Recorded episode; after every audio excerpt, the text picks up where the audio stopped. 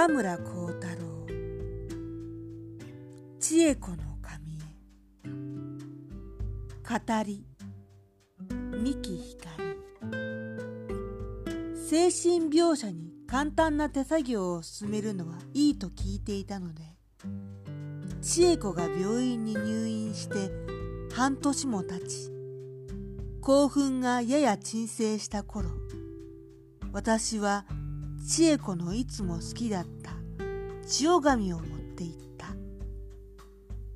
千恵子は大変喜んでそれで千羽鶴を折った。訪問するたびに部屋の天井から下がっている鶴の折り紙が増えて美しかった。そのうち鶴の他にも紙灯籠だとかその他の形のものが作られるようになりなかなか工夫を凝らしたものがぶら下がっていた。するとある時千恵子は訪問の私に一つの紙包みを渡して中を見ろという様子であった。紙包みを開けると中身色紙をハサミで切った模様風の美しい紙細工が大切そうにしまってあった。それを見て私は驚いた。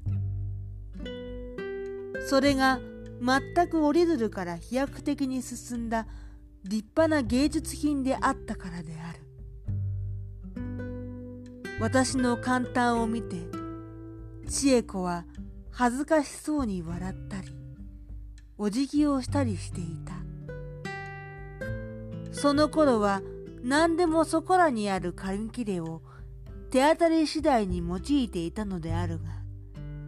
やがて色彩に対する要求が強くなったと見えて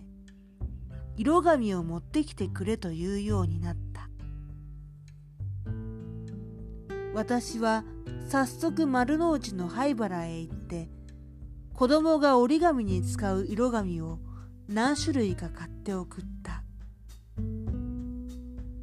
千恵子の仕事がそれから始まった。看護師さんの言うところによると風邪をひいたり熱を出したりした時以外は毎日仕事をするのだと言って朝からしきりと切り紙細工をやっていたらしい。ハサミはマニキュアに使う小さな先端の曲がったハサミである。そのハサミ一丁を手にしてしばらく紙を見つめていてからその後はすらすらと切り抜いてゆくのだということである。模様の類は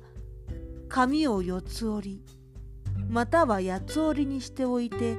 切り抜いてから紙を開くとそこにシンメトリーができるわけである。そういう模様になかなか面白いのがある。はじめは一枚の紙で一枚を作る単色のものであったが後にはだんだん色調の配合引量の均衡縁の比例等に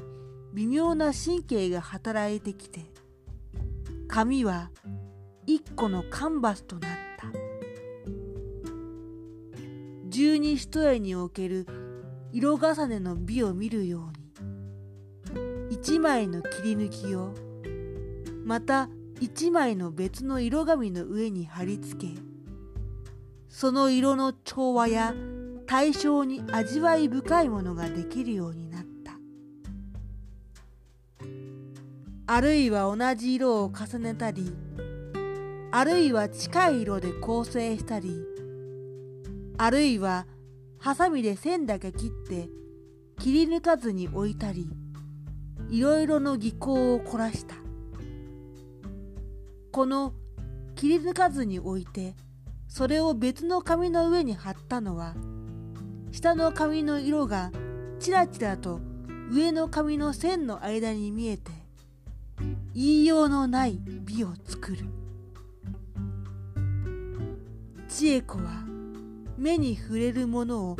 手当たり次第に題材にした。食事が出るとその皿の上のものを紙で作らないうちは箸を取らずそのため食事が遅れて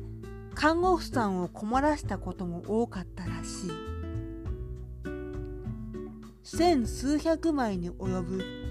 これらの切り抜き絵はすべて千恵子の詩であり叙情であり基地であり生活記録でありこの世への愛の表明である。これを私に見せる時の千恵子の恥ずかしそうな嬉しそうな顔が忘れられない。